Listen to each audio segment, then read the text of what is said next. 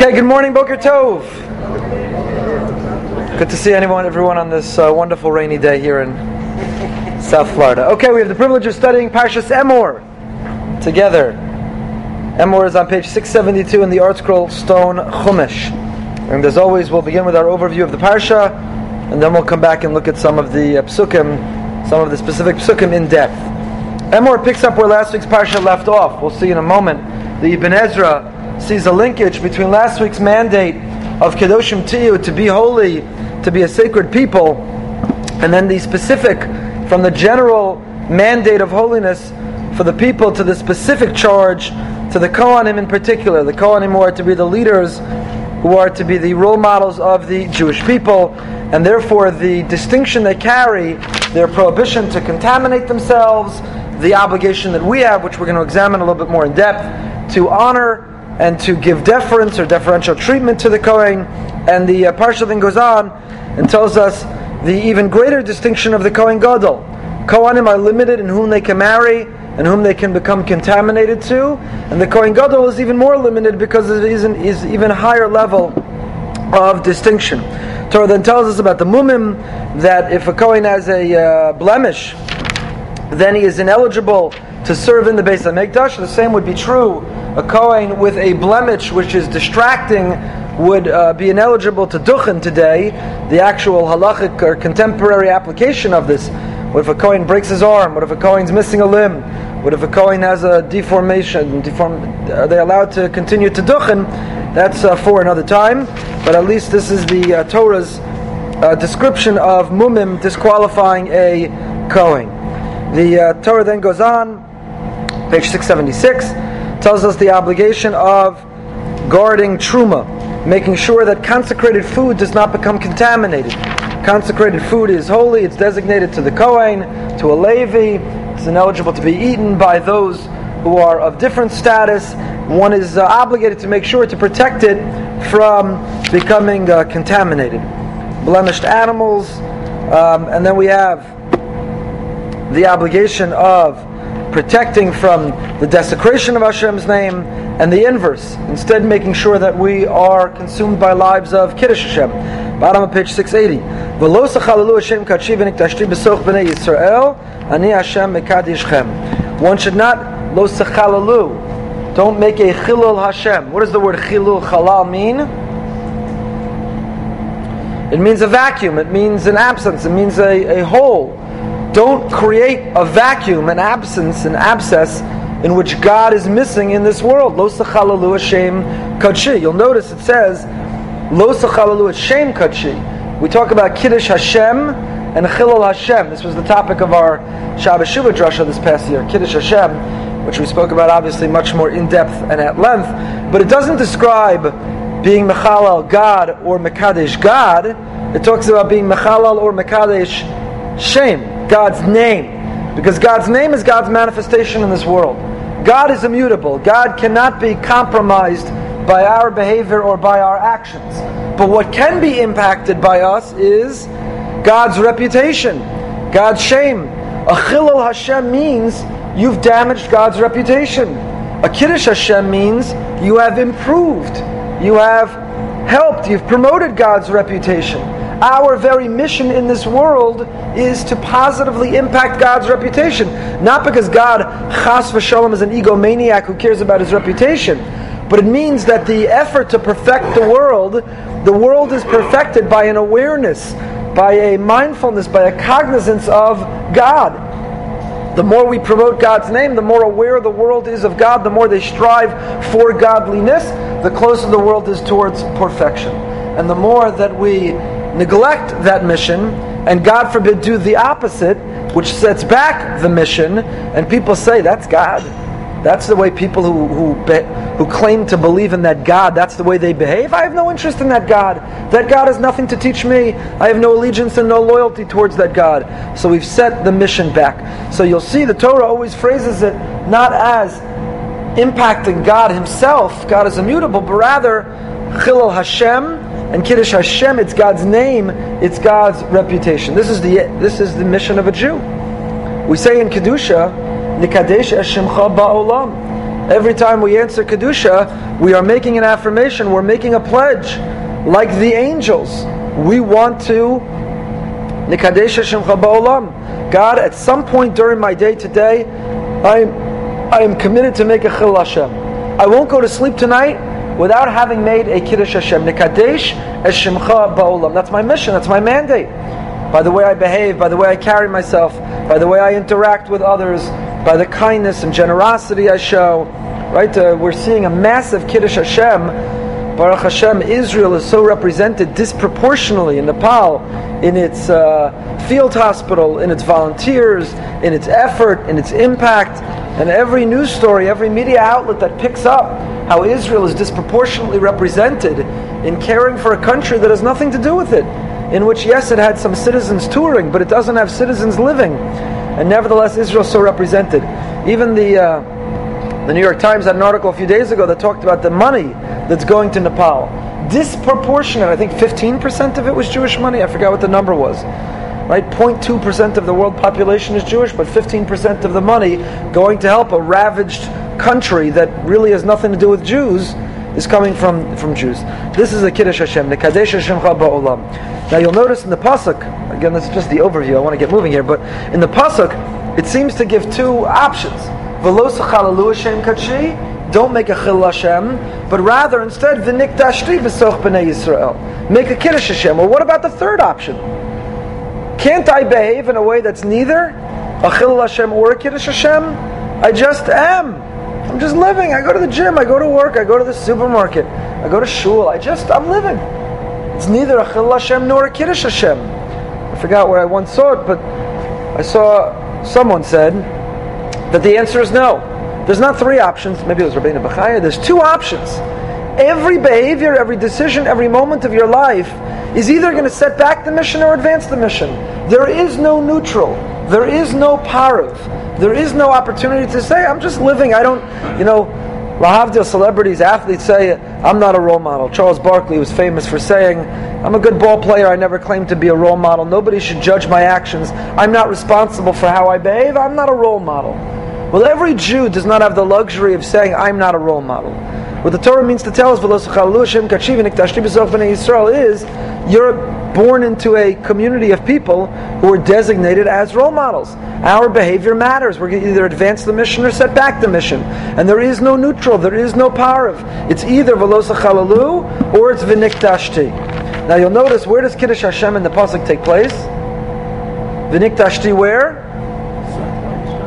We're used to thinking, right, those school trips when we were kids. Don't stick your head out the bus school, the window of the bus. Don't misbehave in the museum. Right, every time a school went on a class trip, you had a big schmooze before you left. Don't make a chil Hashem, make a kiddush Hashem. We're used to thinking that where are chil Hashem and kiddush Hashem? In what venue do they matter most? Among the nations of the world when you interact with non-Jews. But what does the pasuk say? The nikdashti where? The soch b'nei Israel. You know, people think, ah, it's how I act out in the world that matters. But in shul, I can be rude and disgusting and discourteous. In shul, I can kick someone out of my seat and claim it's my makom kavua. I can elbow them to get my way into the kiddush to get another frank and a blank. In shul, I'm allowed among Jews. Ah, it's family. I'm allowed to do what I want. That's the opposite. Where the pasuk talks about chil and kiddush Hashem, it's specifically among Jews. The nikdashti besoch b'nei Yisrael. It begins at home. You can't alienate the family. It starts with fellow Jews. If they become alienated, who do we have left? So the mission begins by inspiring the other members of the mission towards the mission. So I could go on for hours as I did on Shabbat Shuvah, but uh, this is the makor of this concept of Chil Hashem and the overarching mandate, which really in many ways inspires and informs every single mitzvah in the Torah is that we as a people are designated to transform the world, and we transform that world through v'nik tashti b'soch b'nei Yisrael. I started the Shabbat Shuvah Drasha by talking about, most people think about Kiddush Hashem as dying al Kiddush Hashem, willing to give a life al Kiddush Hashem. There's a whole sugya. Do you make a bracha when you're dying al Kiddush Hashem? Do you make a bracha? Person knows they're about to be slaughtered, they're about to be murdered, they're about to be killed for being a Jew in the Holocaust, or God forbid in Paris, or God forbid in Israel. So do you make a bracha before you die, Al Kiddush Hashem? we normally think about it as dying al Kiddush Hashem. But the truth is, dying al Kiddush Hashem to a certain degree is easier than living al Kiddush Hashem. Dying is rising to that moment, rising to that one time. Of course, it's not easy, it's the ultimate sacrifice. But it's a one time adrenaline burst to rise to the occasion to give one's life al Kiddush Hashem. But in the mundane, every week when you come to shul, every day at work, at the gym, at the supermarket, to live al Kiddush Hashem, that's a whole other level. All right, like I said, I could go on, but I'm not going to. The parsha ends Emor. Famously, it is uh, Emor and Re'eh are the parshas in the Torah that tell us about the Moadim, the Moados. Tell us about the Jewish holidays and the Jewish holiday cycle. Once described um, based on agriculture, and once described based on themes. So here we have the introduction to the Yantifs. Ela Moadei Moed comes from the word viud, vad. It means a rendezvous point. It means an appointed time. A moed is an appointed time. And uh, we're supposed to accomplish different things. Pesach, we have the origin of the Omer, which we're in the midst of observing, uh, that culminates in Shavuos, Rosh Hashanah, Sukkot, Shmini Atzeres, and so on. It's interesting. Here we have the um, Usvartal Nachami Macharas Shabbos. Again, there's hours and hours you could talk about um, Sfira Sa'omer culminating in Shavuos. I'll just tell you because I happen to have just seen it recently. I don't think it's widely observed. But uh, Rav Sternbuch, in his Chuvas, has the following interesting insight. He says, We know that the Pasuk says here,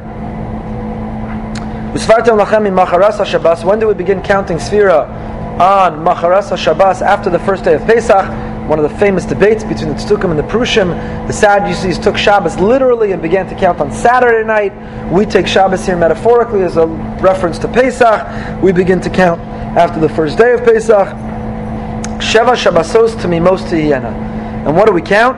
Seven to Tamimos. Seven complete and whole weeks. And we know based on this, it's a little bit debate in, uh, in halacha, but the normative practice is to wait to daven Marav on the first night of Shavuos because you require Tamimos, seven complete weeks.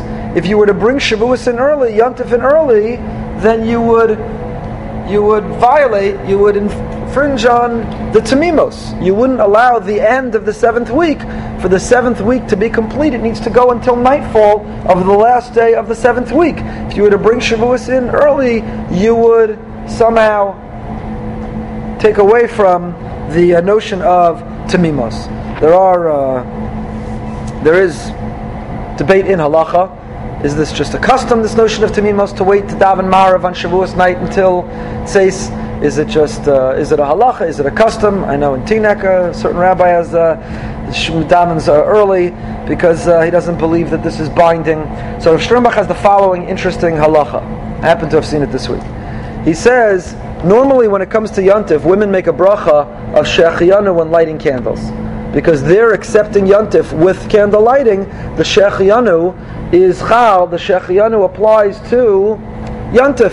I haven't observed this Yontif in a year, I make a Shechianu in gratitude to be able to be in a position to observe Yontif. Men make Shechianu a Kiddush, women do at candle lighting. That in itself is a controversial halachic practice. Some suggest that women should not say Shechianu at candlelighting. They too should do it during Kiddush uh, as well. And those who have the custom to say Shechianu at candlelighting, women have to be careful not to answer Amen to their husband's Shechianu in Kiddush. Because if they do, it's a hefsek. They've already heard Shechianu. If they answer Amen, it's a hefsek. It is a break between the Kiddush which they need and the drinking of Kiddush. So if a woman makes Shechianu at candlelighting, she should not answer Amen to her husband's Kiddush, to her husband's Shechianu during Kiddush. Or alternatively, she shouldn't say Shechianu during candlelighting and wait to be Yotze with her husband at Kiddush. That in itself is a question. But, no, that's in general on Yantif. Comes along Rav Sternbuch and he says, normally with Yontif, just like with Shabbos, you can have Tosefes Yontif. You could bring in Shabbos early, right? Those in the summer months who are making early Shabbos as a plag. So you're bringing Shabbos in early, Tosefes Shabbos. And just like there's Tosefes Shabbos, Rambam doesn't hold of it, but most Rishonim do, so too there can be Tosefes Yontif. You could add on to Yontif. Says Rav Sternbuch, that's true with Pesach, and that's true with Sukkot, but it's not true with Sukkot also you have to wait Totzeis to make Kiddush in the Sukkah, but you could have Tosefes Yantif, but it's not Tosefes Rosh Hashanah, but it's not true Tosefes Yom Kippurim is the makor for Tosefes, uh, for the notion of Tosefes. But says Rav Sternbuch, it's not true for Shavuos. Because you require Tamimos, you cannot accept Yontif of Shavuos early. You could only accept it in its time because you need to achieve the concept of Tamimos.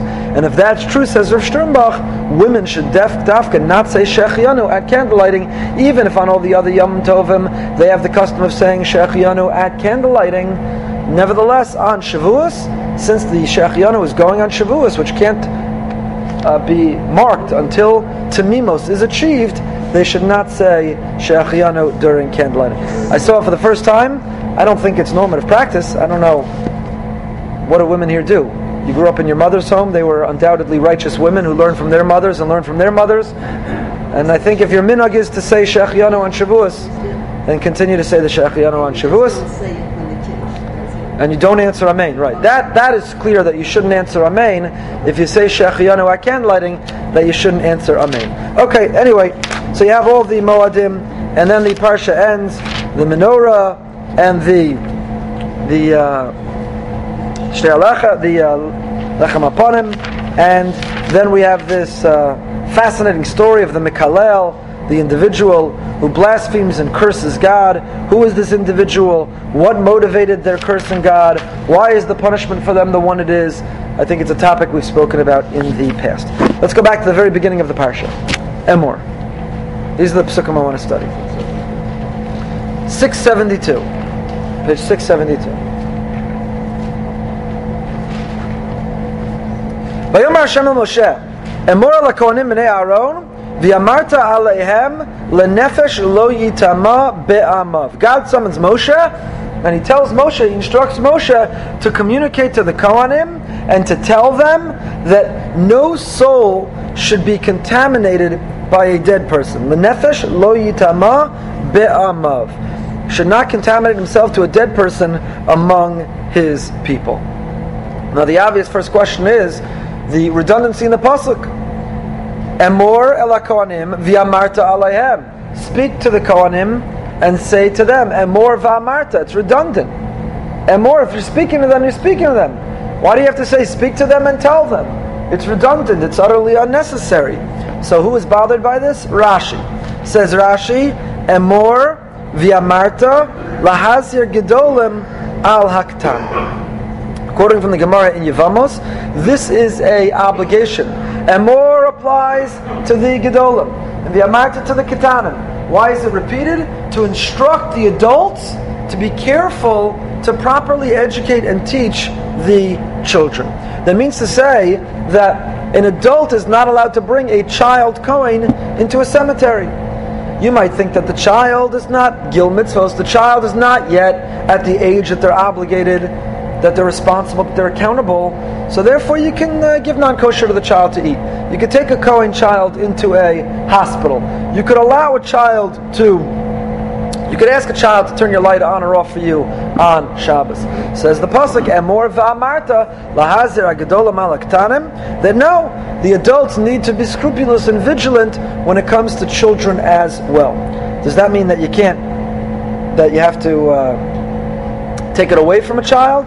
So we'll see in a moment in the Ramban. So that's what Rashi says. Lahazir gedolim alaktanim. And many extrapolate from here to chinuch in general, the notion of adults being role models for children. Lahazir gedolim alaktanim, meaning if you want to see the way that children are going to behave, look at the gedolim. Look at the adults. It's the model and the precedent that's set by the adults, which will have the greatest contribution and influence on molding and shaping the children. I saw an interesting sefer this morning says why emor va'amarta alehem begins in the singular and then it goes to the plural? Because when you want to give musar, if you want to give feedback to a child or to anybody, the most uh, impactful way to do it is to couch it in terms not specific to the individual, but to couch it in broader terms. Emor va'amarta alehem. If you have to tell someone something, say, you know, people behave this way, people shouldn't really do this. Instead of saying you, you, you, alehem you give the feedback as if you're speaking to people in the plural, and the person will be more um, more ready to accept it. Says the Ibn Ezra, and more el Ibn Ezra Pasuk Aleph.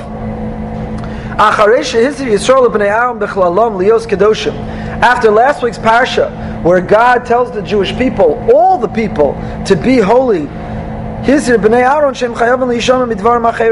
so we went from the general umbrella of everybody kedoshim to you. We all need to be holy to Aaron and the Kohanim specifically. Because they are the they serve they Misharse Hashem like Sherut Leumi. Mishares is to serve. They serve Hashem.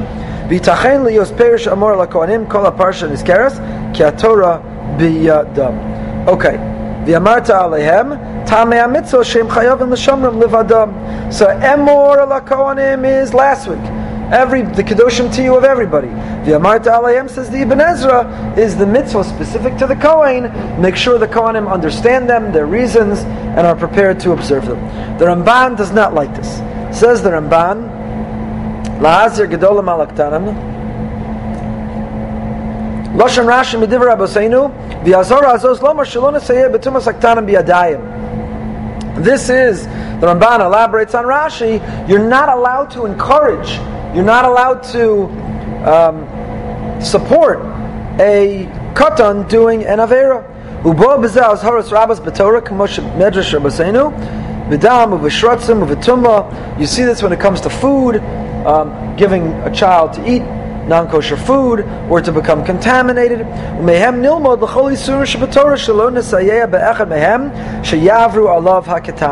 You see from here that even though ketanim are not yet the age of mitzvos, nevertheless adults are prohibited from enabling children to violate mitzvos.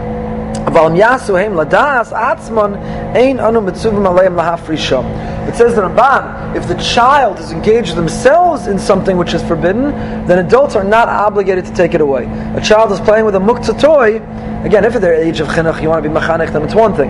Two-year-old's playing with a muktzah toy, two-year-old's going to turn off the light, a two-year-old's uh, grabbed some food, uh, milchiks after they ate fleishiks, you're not obligated to stop them. You're not allowed to encourage, you're not allowed to enable, but we're not obligated to stop them. And that comes from our Parsha and others. ותמה כוסף על פי מדרשה אומר לכהנים ותחסו ותאמר עליהם שלא יטמעו וריבוי האזהרה שיצב על האזהרם שיכל בני אהרון נשמרם מזה גם הקטנים ואומר רב אברהם quoting the Ibn Ezra בדרך הפשט אמור לכהנים הפרשה נזכר למעלה כי אמורי התורה והמזיר מלאם ואמרת עליהם המצווה שם לבדם חייבים לשמרם אינו נכון The Ibn Ezra had said, Emor refers to last week's parsha. amarta is the thing specific to the Kohen. Says the Ramban, without mixing words, Eino Nachon, he's wrong. V'yaldaiti b'pshara kosov, tam emor kemo daber. Imri azina Hashem, dvari, v'chein imri emes, v'chein yishama es kol Hashem.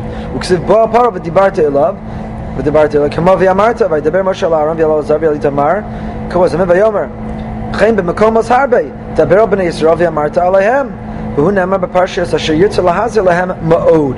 Says the Ramban, why is the Ibn Ezra all bent out of shape? It says more v'amarta. We have it all over the Torah. Every time it says Daber b'nei Yisrael v'yamarta aleihem, there's a redundancy. Daber v'yamarta. So why are you bent out of shape here?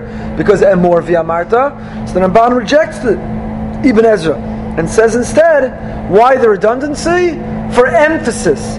Because the Torah, God seeks to communicate, lahasir lahem ma'od, to be very vigilant, or lachomer ha'inyan, the severity of the issue, or liyosam lachto or because people are not careful with it, so they need to be warned and cautioned even more. And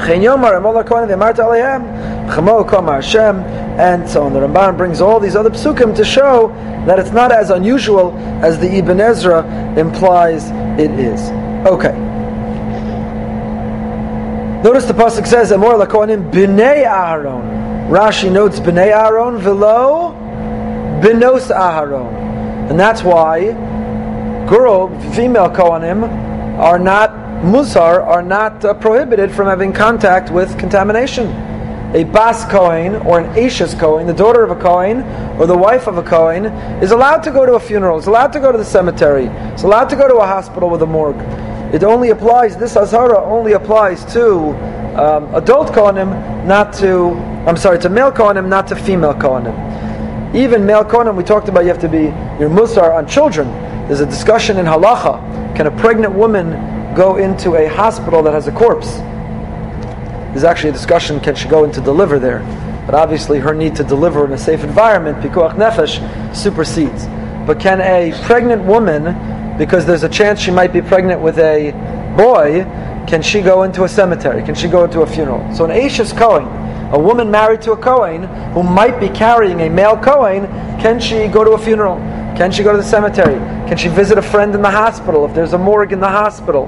So there's a big discussion in halacha. And then there's another discussion in halacha today. What if she has a sonogram and she knows what she's having? And let's say the sonogram that tells her that it's a girl. Is that enough to allow her? Do we accept sonograms in halacha? Is that enough to allow her to go? And more va'amarta, lahazer agdolam alaktanam. She is not allowed to take her little unborn. When does? Another question is, from when is a boy musar not to go in a cemetery. Does he have to be born? Is an unborn male already cautioned not to become contaminated? And if you assume yes, so um, what if a woman has a sonogram and it says, can you rely on the sonogram? My son Shai, we were told by an early sonogram, was a girl. And it wasn't only until uh, it wasn't only until about six weeks later that uh, another sonogram happened to be done, in which they said it was a different person. They asked Yocheved, was at the major checkup. They said, Do you want to know what you're having? She said, I already know what I'm having. My seventh girl. No, she didn't say. She said, I already know what I'm having, so don't bother. And then as it was going, she said, You know what? You're looking already? Yeah. So the woman said, Well, it's still a boy. She said, Still a boy? Sorry? anyway. I wasn't home. I was on a trip for a conference, and Chavit called me. And you got a phone call. I almost passed that. I actually made her take a picture of the sonogram screen and text it to me. But anyway, so if a person has a sonogram, uh, Ashes Cohen has a sonogram saying it's a girl, is that enough to allow her to go? Do you follow sonograms in halacha? All of this is discussed in contemporary poskim. Fascinating, I think, fascinating chuvas. Next pasuk. Kim l'sheiro karove love. Li'imola aviv levno levito ule'achiv. Kohen is allowed to, a regular, non-Kohen Gadol, a regular Kohen Hedyot, is allowed to become contaminated, l'she'ero, to his family, hakarov love, to whom he is related, to whom he's close, namely the seven immediate relatives for whom someone mourns. A mother, father, a daughter, a son, daughter, a brother, and a wife. Where does it say wife? Where does it say wife? The sheiro. Sheiro means wife. So wife, mother, father, son, daughter, brother, and what about a sister? So the pasuk differentiates. It depends.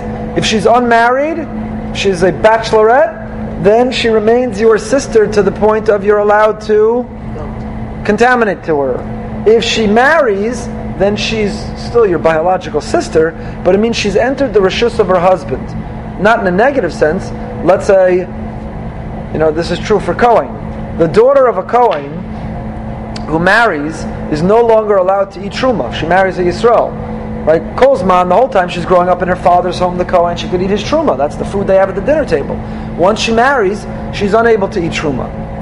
What if she divorces or the husband dies? She returns to her father's home it depends whether she had a child or not.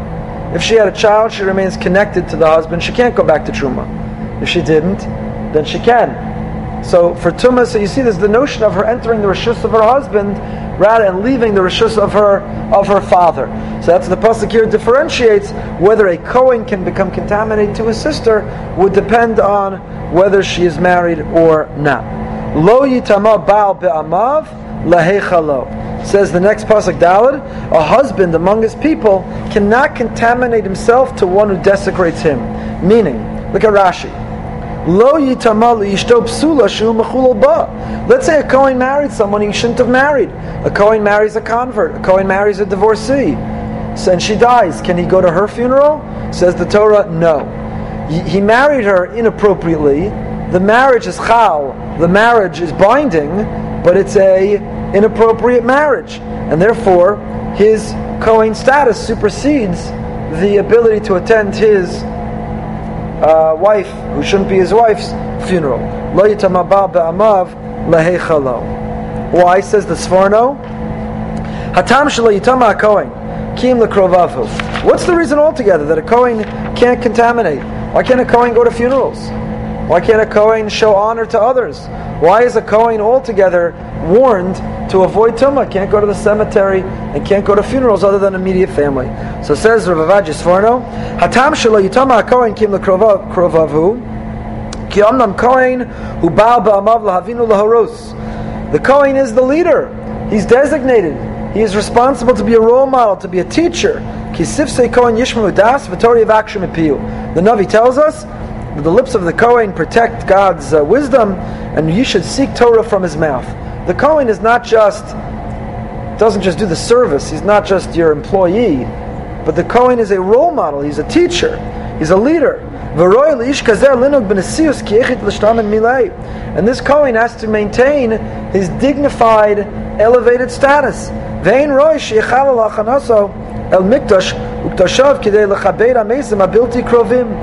Now, if a Kohen becomes contaminated, he can't re-enter the base of Mikdash until he goes through a process of purification. So, is it really right that the Kohen should forfeit his role, his position, in order to and, and be ineligible to go back to his job because to go to stam anybody's funeral? No. We paskin, there's a debate in the Gemara in Sanhedrin, is a funeral or hespedim to show honor to the deceased or to the living? Are we seeking to show honor to those who are gone or to their survivors who remain? And the Gemara says, Yakir the Shachve, is to show to those who are deceased. Omnam the so when it comes to stam people, the Kohen's job supersedes his ability to attend the funeral of others. He can pay a shiva call, he can support the family in other ways, but his ability to serve in his designated role of distinction is more important, transcends uh, the importance of going to a funeral. That's true for everyone else's funeral, except for his family. Kvodam hu kvodo. Their honor is his honor. So for him to not attend the funeral of his own loved ones would be to compromise his own honor, and that does not take precedence over the. Uh, his job does not take precedence over his own honor, and that's why the exception is made to be able to attend the funerals of his own family. So the Sforno gives a, a reason. Okay. Um, there's a lot more I want to share with you here. But I want to get to this other topic. Uh, look at the Kli Yakar. Kliyakar on pasuk base. Kiim love. We said the exception, the Kohen is allowed to contaminate himself to his relatives. Omer Razal, our rabbis taught in Yevamos, sheiro zu ishto. When it says his family, that is his wife, the only non-blood relative. The Vikasha, mauza shamar akarove love. Lashon zachar. Hakrovai love mi boile lemeimar. If sheiro is his wife, it should say Sheiro Hakrova love, who is close to him. Why Hakarov in the masculine? It should say it in the feminine. Velama Karli Ishto Sheiro. And why is his wife? Everyone else has a name. Imo. Everyone else has a name. His wife doesn't get a name. Say Ishto. Why do you call her Sheiro? Ikdim and chronologically, your father and mother come into your life before your wife. So why does it say his wife Sheira Karova love before his mother and father? These are the three questions of the Kli Yakar. Uvederach Apshat near Lafarish, Kedemasik Biyavamos. And says the Kli Yakar, perhaps one could explain based on the Gemara Yavamos. Omar le Rabbi Yossi le Liyahu. But me ishto ozarto la Adam. Rabbi Yossi is having a conversation with Eliyahu and he says, in what way is a woman helpful to her husband? Omar le Adam mevi chitin chitin koses, pishtan, pishtan lovesh, lo nimtses mi'ira einav ma'midaso araglov. The man brings in the raw materials, but who turns the wool into a garment for him to wear? Who turns the flour into bread for him to eat? Who takes the chomer, who takes the raw materials and gives them a tsura? I'm applying, the Kli Yakar doesn't use these words, these are the, the words of the Maharal. Maharal, for example, talks about the man, the masculine is the chomer Man is the material, but the female provides the tsura. She gives form. right? And if you think about the Venus and Mars, men versus women, right? Men, men are kind of, uh, again, these are overgeneralizations, but for the most part true. Men, um, women give men a a, um, a framework, guide them. They take what would be everywhere and, uh, and uh, disorganized, and they give uh, organization. So men provide the chomer, the material, women provide the tzura. Men bring in the materials, and a woman turns the flour into bread, or turns the wool into clothing. So therefore, where would the man be without his wife? He'd have a pile of flour and a pile of wood, but he'd be cold and hungry. Without his wife, he'd be cold and hungry. Sheiro means she sustains him, she provides for him. And what happens? When you eat food, it's literally absorbed by you. It becomes one with you.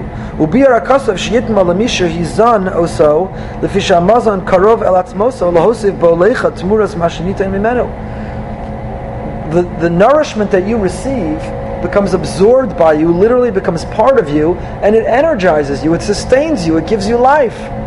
So that is a metaphor. Your wife is you. She prepares the things that give you life. Without her, you die. She is your life. She is you. We're one and the same. We have this concept in halacha, ishto kegufo. Even though physically man and woman are physically separate, other than the first man, Adam Arishon and Chava, that they were made together combined, but now men and women are fashioned separately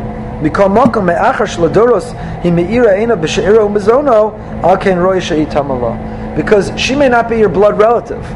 She may not be connected to you by blood, but she's more than blood. She gives you your blood. Your brother, your sister, your mother and father, once you're an adult, you're on your own. Good luck. But your wife is the one who sustains you, who nourishes you, who gives you life. You'd be lost. It's a beautiful, it's a romantic Kli Yakar, right? Oh, Mother's Day. Well, it's not Mother's Day. It should be Wife's Day. But anyway, it's uh, you, your wife is the one who gives you life, who sustains you and nourishes you. So you might say, well, maybe I should uh, become tame for my boss at work. He's the one who signs my paycheck. Maybe I should, the person who gives me chesed. No, Aken Hotzi Amazon Baloshon Sheiro, Sheish B'mashma also Loshon Ishto, Shnem Asher Avichahi, Okay, the Kli Yakar here goes on and on, but this is the basis of his explanation of the primary role of a wife, even above blood relatives, of giving life, of giving surah to the chomer, of sustaining and nourishing, and therefore Ishto Kigufo, your relative is a blood relative. Your wife is even more than that, your wife is you. Ishto Kegufo. She's even a closer relative than a blood relative because Ishto Kegufo, she is you. A very beautiful, sappy, and romantic Kli Yakar. Okay. Um, let's go weiter. Next pasuk. Hey. Lo yikrachu korcha berosham ufa'az lo yigalechu ubivsaram lo yisratu saratas. This should sound familiar. Last week's parsha. You're not allowed to make a bald spot on one's head, not allowed to shave their beard, and not allowed to cut into their skin. We just saw this. Why are the Kohanim being warned in the very thing that we're all warned against? We're not allowed to make a bald spot on our head, can't take a razor, a man can't take a razor to his beard, and we're not allowed to cut our skin. Torah gives this warning to all the Jewish people. In that context, by the way, Torah gives this warning to all the Jewish people. It says, in this context, Bonam atem Hashem Elokechem, los do, don't cut your skin, and so on. What's the connection between the two?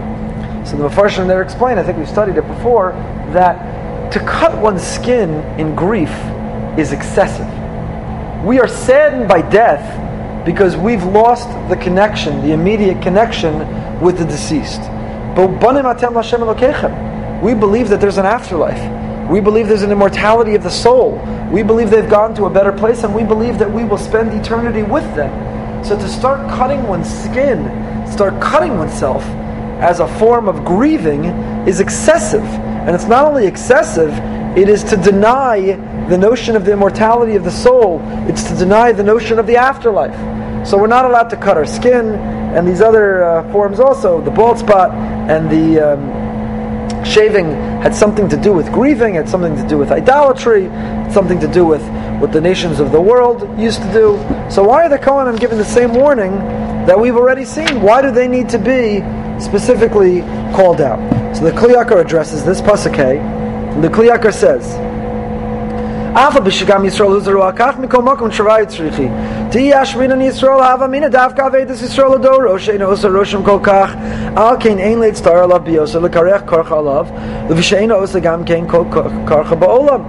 You might think, why do you need to say it twice? Because you might think a Stam Yisrael, an average Joe dies, so that's when it's inappropriate to uh, make a, a mark on your body to mourn them because they didn't really make a mark on the world. They were an average person. Aval, Bekoin, Mishares. Uh, where's the Kli Yakar? Where'd he go?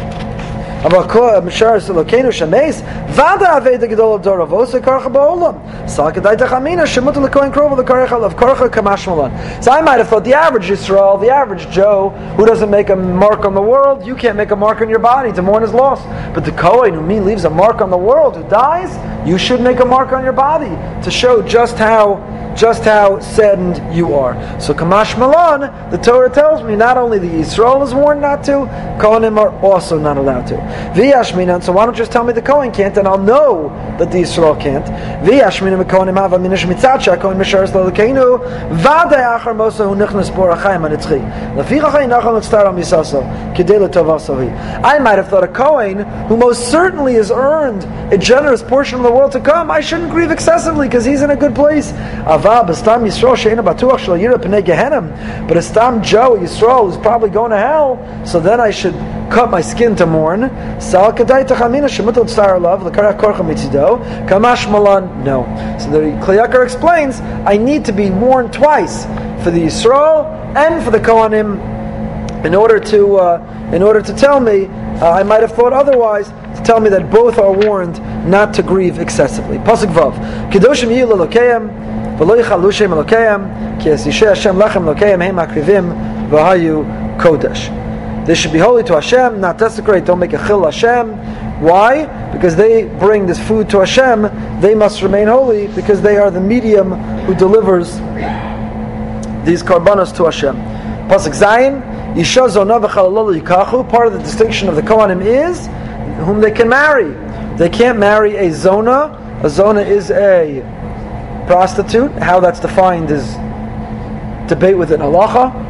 The Rambam basically says any woman who slept with a man whom she's not married to has the halachic status of a zona. There's a discussion exactly how you define zona, whom the Kohen is ineligible to. V'chalala um, lo yikachu, v'isha grusha me'isha lo yikachu, a divorcee, ki kadoshu. He is designated with this higher status. The the uh, Chaim Yosef David Azulai Isha Zona v'chalala lo yikachu. He was a Kohen. Azulai, the last name of his family, came from being Kohanim. Isha Zona v'chalala lo yikachu. The acronym is Azulai. Pasuk Ches. Actually, go back, look at the Sforno on Pasuk Vav. Sforno says, ולא לחללו שם אלוקיהם, אף על פי שכל אלה לכבודו, אין לו רשוס למחל על כבודו. כי אמנם הכוונה בכבוד הכהנים הוא לכבוד הכל יסברך, וכשימחלו על זה יחללו אס שמו. Let's say a Kohen says, which I've had a Kohen say, I'm willing to give up my Kohen status.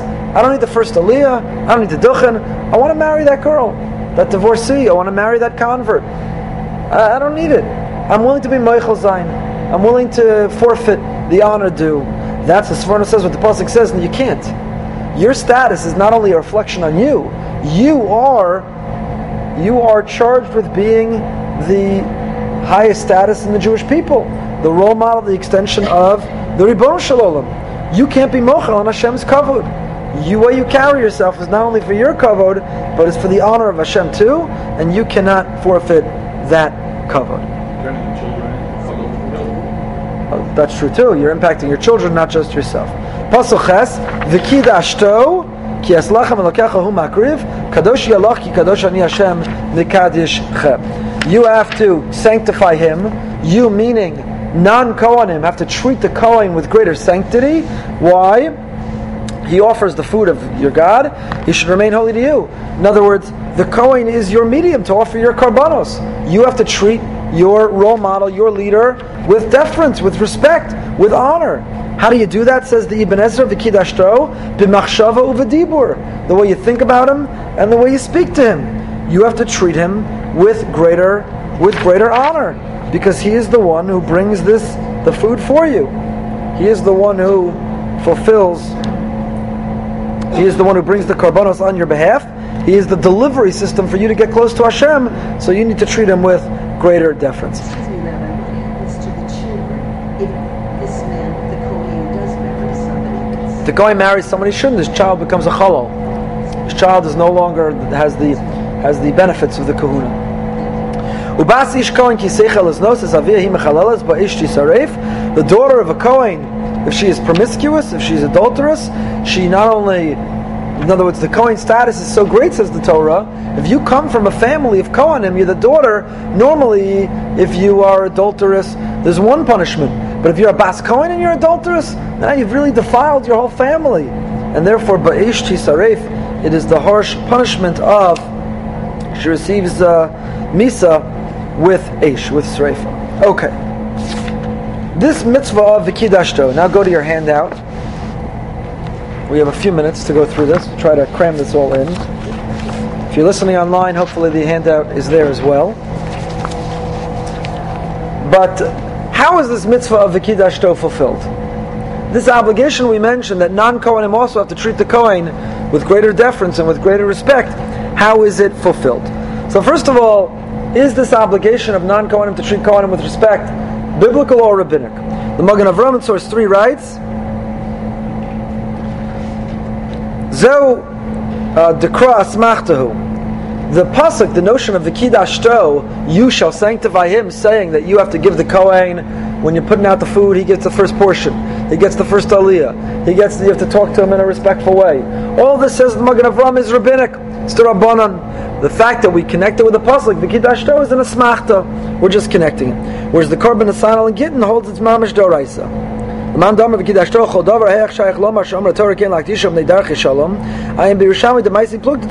doraisum lav. Quotes a debate: Is it doraisa or is it derabanan? But we have to show the Kohen this respect. It's codified in Shulchan Aruch, source five. Shulchan Aruch Simon Reish Aleph and Orchaim writes: Kohen Talmud Chacham mitzvah la'akdimo shenemar v'kidashto. If you have a Kohen who's also a scholar, he goes first. Shenema v'kidashto liftoach rishon levarach rishon. He gets the first right. And the Mishnah Berurah there elaborates. B'kriyas HaTorah levarach rishon liftoach rishon b'kriyas HaTorah. The Kohen gets the first aliyah, the most honored one, because of the kidashto. If one person is going to say hamotzi aloud for everyone, it should be the Kohen. If one person is going to lead the benching, it should be the Kohen. V'chein lahotzi. If you're going to give one person to say kiddush for everyone, it should be the Kohen. This is how we honor the Kohen. We distinguish the Kohen in all of these opportunities.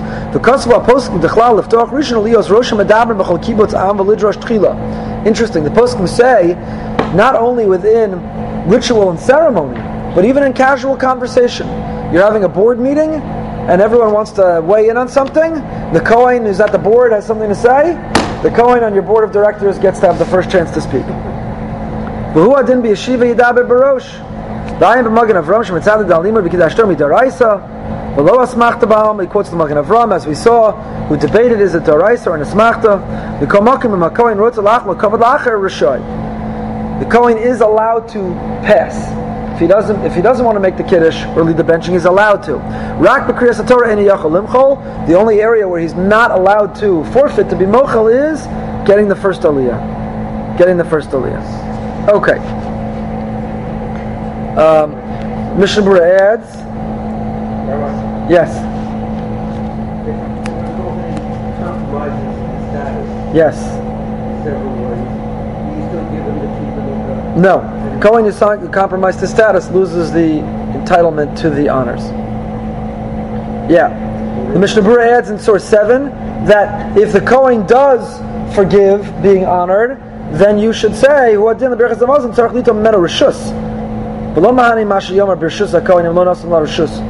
if the Kohen's forfeiting, or if somebody you're giving the bench to somebody else, you need to get the permission of the Kohen. He's entitled to it. That's his right.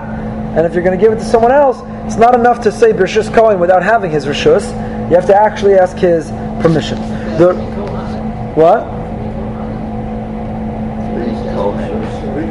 Oh, you should ask the Rishus from all the Kohanim present. Yeah. Yeah. The Ramah adds in source 8, also l'ishtamish b'kohen afilu b'zman. So not only do we show respect to the Kohen by giving him deference, by giving them preferential treatment, you're serving the soup. The first bowl goes to the Kohen at the table. Not only in the way that you treat the Kohen, but you're also not allowed to benefit or use a Kohen. If the Kohen is not willing to forgive his honor, you're not allowed to tell the Kohen, do me a favor, you're standing already, can you go get me a drink? Do me a favor, take out the garbage. Do me a favor, I don't know how this works with an Ashes Kohen to a Kohen, but you're not allowed to be what's called Mishtamish Kohen. You can't use a Kohen. The Mishnah Berurah here elaborates, in Machal Mutter, Shekavad Kahuna, Nitan Lam Bo. Says, practically speaking, unlike the Sforno we saw in our Parsha, but practically speaking, a Kohen can be Mochel.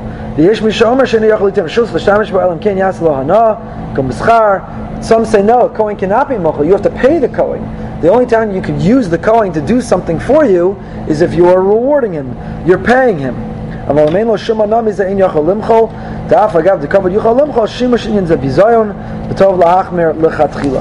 So you shouldn't be משתמש coin. Don't use a coin and have a coin do anything, uh, do something for you. The uh, Yabia Omer of Avadia here as a tshuva, again about this concept. Can you have the coin take out the garbage and so on? Can you say Lamila Aktina Shai Kol מגדנוס או משקוס לפני אורחם לפני קהל לומדים שכשם שהחוכם שמחל לכבוד לכל מחל חייגבנו לחושב דרך ביזיון so he passes Rav Avadia it's not derech bizayon the same way a Talmud Chacham can serve the drinks help out clear the table the Kohen can as well his agreeing to participate and do that is the form of being being mochel and that's what the uh, Aruch HaShulchan writes. When the Kofiza din bar, the Kohen birtzono, yachol l'shamish l'sharis kirtzono. So the Aruch HaShulchan paskins, if the Kohen starts cleaning the table, you don't have to stop him. That's not called mishtamish b'kohen. The Kohen is allowed to be mochel, and there is an implicit mechila when he does so. Now, the Magen Avram asks in source 12 the key question. Why are we not careful with this today? We're careful to give the Kohanim the first aliyah, and we offer the Kohen to lead the benching. But we're not so careful to give the first bowl of soup to the Kohen. At the board of directors meeting, we don't allow the Kohen to uh, weigh in first, to vote first. We don't often give a Kohen to lead Kiddush, the table the Balabayas does. Why are we not careful? Ask the Magen Avram. Lama inisar na'achshav lahaktim ha-Kohen l'chol hanach milei. V'yesh li. Magen says it's not nasmacht, it's doraisa. So this is a biblical law. So why are we not scrupulous in our treatment to make sure the Kohen never gets us a drink or clears the table, and that we always allow, we serve them first? Why are we not careful with this? The answer is the Magen Avram, Efshar, De'ein anu bekiem biyichuse kahuna. Because we are not so confident today that everyone who claims to be a Kohen is really a Kohen. How do we know that their status is uh, in fact intact? Is in fact intact. We see in Sefer Ezra in the time of Ezra already, with the return to Eretz Yisrael, that there was already the beginning of a loss of the status of kahuna. It was hard to preserve status. In ancient times, in ancient times, every Kohen used to have a Sefer Yuchsin. In ancient times, a Kohen had a book, a chart, that would authenticate his lineage. That would authenticate his lineage. But we don't have that today. You go up to an average Kohen, and you ask how they know they're a Kohen. Their father told them they're a Kohen. And look at the cemetery, and on the grave, there's the image of a Kohen. But you see that we are already suspicious. Where in halacha do you see we're already suspicious? That we do not give something that belongs to the Kohen to the Kohen, even in Chutz La'aretz. Certainly in Israel, you're not giving truma to a Kohen. Even though we separate trumas and maestros in Eretz Yisrael, we don't give it to a Kohen. Even in Chutz La'aretz, where do you see a practice where something that really the Kohen's entitled to, we don't give it to him because we are suspicious? Chala. Says the Ramah, source 15. Yeshomim she'ein ma'achilin chala b'zman hazeh l'shim Kohen. Chala is the truma of bread. You separate a portion, you give it to the Kohen. People don't even realize that. That's how, because we are accustomed to destroying the challah, we burn what we separate the challah. But before we would burn it, really, it used to go to the Kohen. The Ramah says we don't give it to the Kohen. Why don't we give it to the Kohen? Says the Mishnah Berurah, Shein machzikin osoka Kohen vaday. Dilma nischala achas mei mosav. How do we know he's really a Kohen? And maybe if it's true he comes from a line of Kohanim, maybe there was chilul somewhere in there. Maybe one of the men married someone they shouldn't have married. Maybe there was uh, something that shouldn't have happened, and therefore they're no good. So we don't give. You see that in practical terms, we already are suspicious that we burn the challah rather than give it to a Kohen. So suggest the Magen Avram, maybe it's that same suspicion which can justify or defend our leniency in not fully practicing the Kiddashto the way that we should. So even if they truly, the father's a Kohen, maybe their grandfather married someone who was forbidden to a Kohen, and that will taint the lineage, Liolam Vaed, and, and so on. Um, the Biur Halacha here disagrees. I'm sorry, the Be'er Heitev. He says, don't start questioning the lineage of Kohanim. God forbid we should get into the practice of doubting or of uh, adding suspicion or of saying negative things of Kohanim. But everybody agrees you don't give challah to a Kohen today, we burn it. So there's many, many nafkaminas, there's many practical differences to the questionable status that Kohanim have. For example, Pischei Tshuva here says, B'chali ben bizman mikdash shayim mevorchim b'shem ha-mefurash ika isra asay ma she'en kein bizman hazeh. The Mishnah Berurah afilim neim madasay eno ve'azar kish mevorchim kohanim atem v'lozar murak kish mevorch levado aval hachi mevorch b'tchila shekir shonu levatala rak kohanim tzivsat or levorch. If we're not sure of our kohanim and their status, should they make a bracha when they duchen? Maybe they shouldn't make a bracha. It's a bracha levatala, taking Hashem's name in vain. Ashikir shonu mitzvah vitzivanu. Yisrael is going to stand up there and say Vitzivanu, maybe they're not really a Kohen. The Minchas Yitzchak in source 21 has a discussion of Pidyon HaBen. Can you give the coin the five silver pieces and then must he return it? Is he really a coin? What kind of coin should you seek out? He says the Minchas Yitzchak, there were people who uh, only do Pidyon HaBen with Kohanim who have a Sefer Yuchsin, who have something that authenticates or that defends, supports their Kohen status.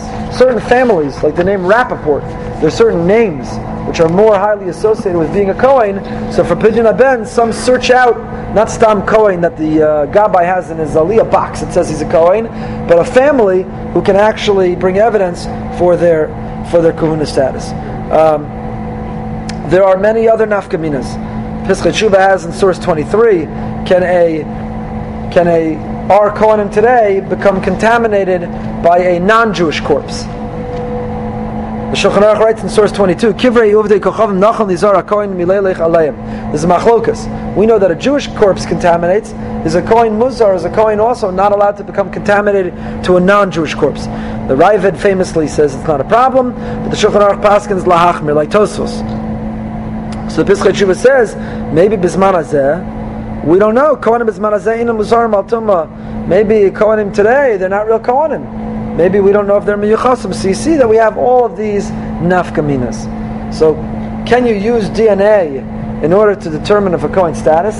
You may remember a number of years ago, a scientist found a genetic marker that was common among all Kohanim, and therefore wanted to claim that you could do a DNA test to prove the yichus of a Kohen.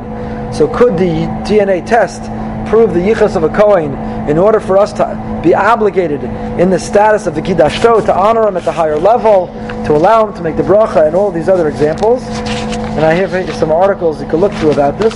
So the answer is no. Even if that marker proved that they come from a family whose fathers are Kohanim, it doesn't tell you that their father didn't marry someone ineligible. They may be a chalal. It doesn't tell you, right? It doesn't tell you that nobody in their line, in their lineage, married a grusha married a Gioris. How do you know? So even if the marker were true, that it was only among Kohanim, it wouldn't be enough to determine uh, the status of that Kohen. any of the halachas. Do these halachas go on to Levium? No. Sorry. Sorry, Bob. I tried. All right, have a fantastic week.